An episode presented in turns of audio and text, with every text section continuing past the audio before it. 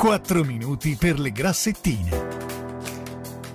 In studio il chirurgo plastico dottor Luca Grassetti. Torniamo in studio con il dottor Luca Grassetti. Allora Luca, benvenuto. Grazie, buonasera.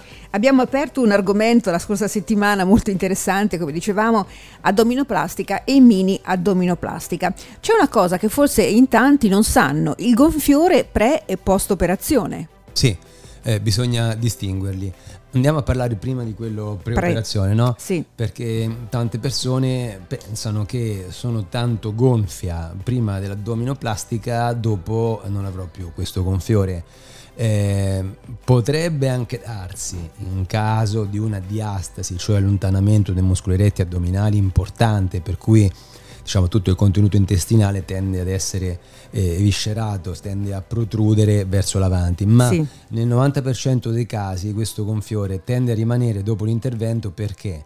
Perché è dovuto ad un aumento di pressione dentro la cavità addominale, cioè sotto i muscoli. Mm-mm. Cosa c'è dentro la cavità addominale che fa pressione? Perché se noi ci premiamo da una parte, vediamo che questa pressione si propaga da quell'altra. Sì ci sono due cose. Uno, l'aria. Assolutamente, il nervoso che, che, crea l'aria. Ecco, l'aria la troviamo sostanzialmente nel canale intestinale. Immaginiamo sì. una persona media a circa 7 metri di intestino. Eh, su ogni centimetro quadrato ci sono milioni di batteri, archea, protozoi e noi diamo a mangiare tutti i giorni a, questo, a questa flora microbica nel nostro intestino che è enorme, cioè è più popolato il nostro intestino in termini di microbi che tutti gli abitanti della Terra. Quindi immaginiamo che noi diamo a mangiare queste cose qui e quello che noi diamo a mangiare a loro eh, si traduce anche in una produzione di eh, metano, anidride carbonica, eh, in alcuni giorni più che in altri, se abbiamo dei dismicrobismi ehm, ci sono alcuni microbi produttori magari di anidride carbonica che proliferano rispetto agli altri, ecco che per ogni centimetro quadrato, 700 centimetri quadrati, comincia a diventare no, proprio una bomba di aria. E diverticoli poi anche una cosa che crea fastidio. Bravissima, diverticolosi crea fastidio, crea, crea gonfiore addominale. Ecco, queste sono situazioni diciamo gastroenterologiche che andrebbero risolte a prescindere da un eventuale intervento di addominoplastica. Non sono facili da risolvere, lo so. Ci sono dei consigli alimentari che io ad esempio ho dato nel mio canale YouTube c'è un, c'è un video che si chiama Gonfiore dopo addominoplastica, comunque il consiglio è sempre lo stesso, a grandi linee. Ehm, consideriamo anche che questo gonfiore può variare tra mattina e sera, ad esempio, e quindi lo vediamo già noi come mangiamo, a volte anche dal punto di vista nervoso, mangio di fretta, faccio sì. tutto di fretta. Sì. Non so, a volte capita anche a me, no? magari stai a una cena importante che ti crea un po' di ansia. Un po' di ansia, no? Tu stai sì, lì, ti mangi la roba, neanche te la gusti e, e, ti senti in sacco gonfio eh. perché, perché il nostro sistema vegetativo col nervo vago in primis va a rallentare lo svuotamento addominale e quindi il cibo ristagnando di più viene fermentato di più.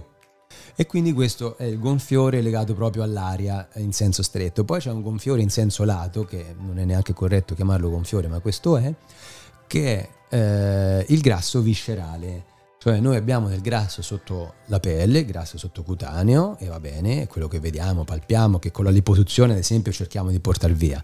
Poi c'è del grasso sotto i muscoli addominali che avvolge i grossi organi, quindi mm. il fegato, la milza, l'intestino stesso. Il grasso scuro si chiama quello? No, no eh, non è quello. Il grasso ancora. bruno è un altro ah, grasso okay. attorno ai vasi sanguigni che tende a produrre calore. Mm. Questo è proprio un grasso sempre giallo, eh, viscerale, che è poi quello responsabile della sindrome metabolica, dell'ipertensione, ah, okay. del diabete dell'aumento del colesterolo LDL, insomma è più pericoloso per la salute, di solito si stima anche vedendo il giro vita no? Sì. Oppure facendo una risonanza magnetica addominale, vedi quanto grasso viscerale c'hai, oppure anche facendo l'impedenziometria più semplicemente sì. dal nutrizionista al dietologo, eh, lui ti valuta la percentuale di, di massa grassa e soprattutto il grasso viscerale. Ecco, questo eh, con l'intervento chirurgico mica viene via, noi andiamo a lavorare in superficie, quindi uno dovrebbe... Eh, Arrivare sgom- abbastanza in forma, insomma, l'intervento magari, eh, sì, più possibile. Eh. Sì, perché siccome l'intervento lo immaginiamo sempre come un intervento di sartoria, mm. eh, allora io vado dal sarto quando sono dimagrito, per cui ho il certo. vestito largo, no? Eh, certo. cioè, il sarto, sarto, non ci fa dimagrire, ovvio. Eh, non ci fa dimagrire. Mm. Eh, il gonfiore dopo l'intervento a sua volta è dovuto sia ad un gonfiore preoperatorio che non è stato risolto oppure agli esiti dello stesso intervento, perché l'intervento ha due sfaccettature. Una ehm, è uno stress no? per il nostro corpo, anche per l'intestino, i farmaci dell'anestesia eh, intorpidiscono l'intestino e quindi è chiaro che nelle prime settimane dopo l'intervento si ha difficoltà e si ha gonfiore interno, cioè addominale. Inoltre e ci sono gli edemi, cioè i gonfiori strettamente dovuti all'intervento, che vanno ad imbibire il tessuto sottocutaneo, un po' come una spugna, no?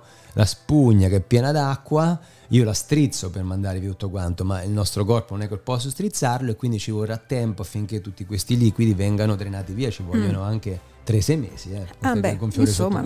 E poi cosa passa? Anche nelle gambe? Così una curiosità, scende nelle gambe o no? Diciamo che se uno sta parecchio in piedi tende per gravità a scendere nelle gambe.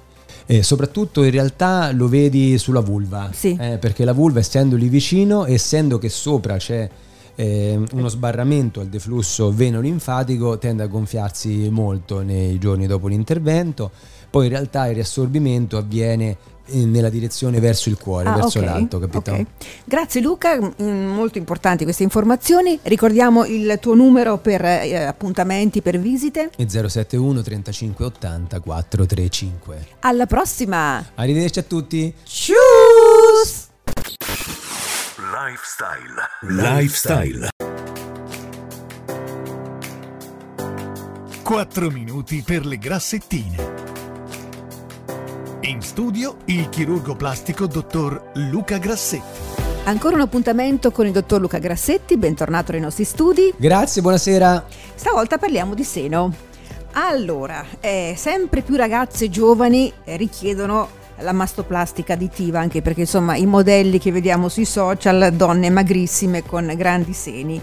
Ma non è un po' pericoloso farlo magari in giovanissima età? È... Che vantaggi e svantaggi può portare un'operazione così, diciamo, precoce, tra virgolette? E purtroppo la generalizzazione, specie in questo campo, non va bene, nel senso, se io sono una ragazza che ha un seno un po' malformato, oppure ho un seno sviluppato e uno no, oppure mi sento a disagio perché ho un seno inesistente e ho 18 anni, non ce la faccio più del mio complesso, perché certo, non aiutarla, certo. capito?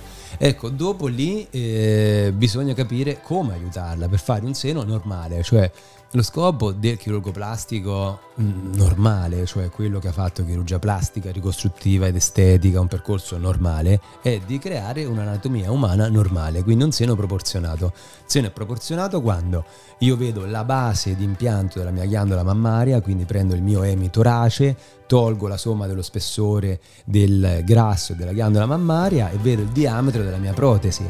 Da lì vedo la distanza che c'è tra il capezzolo e il solco sottomammario, quindi la lunghezza dell'arco, quindi mi scelgo la protesi, sceglierò se metterla sotto ghiandola o sotto muscolo e a quel punto ho un seno proporzionato per forza al 100%, mm. come il sarto quando ti fa il vestito addosso. Okay? Però il fatto di farlo così da giovani poi comporta che negli anni dovrai ripetere l'operazione magari anche un paio di volte. Certamente, perché la durata media oggi nel mondo di una protesi mammaria è 15 anni. Esatto, ne abbiamo parlato l'anno scorso, ricordo. 15 anni, quindi... È eh, un bel impegno, insomma, per una ragazza giovane. Bel impegno, un impegno può essere considerato un investimento. Mi ricordo che Elena Santarelli disse che il miglior investimento eh beh, della sua sì, vita certo, per chi fa quel lavoro sicuro. Ecco, quindi sicuramente non è come quando vado su una boutique, compro il vestito e poi me lo metto per qualche anno, lo tengo sempre in armadio, vi dicendo no, c'ha bisogno di una manutenzione. Ho capito. Poi va anche considerato che eh, magari una ragazza giovane dovrà o vorrà allattare e il seno si può modificare durante l'allattamento a prescindere dalla protesi, la protesi può amplificare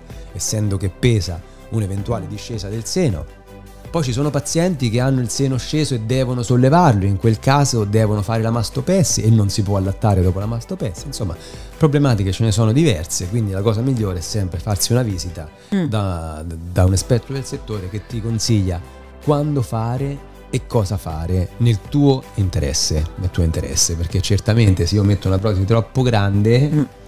tanti chiedono una protesi grande Protesi grande, al netto del fatto che io dico sempre, quando vai in giro, se la gente ti guarda solo il seno, preoccupati. Sì. Preoccupati. Poi anche abbastanza volgare, penso, ecco. no? Fare queste...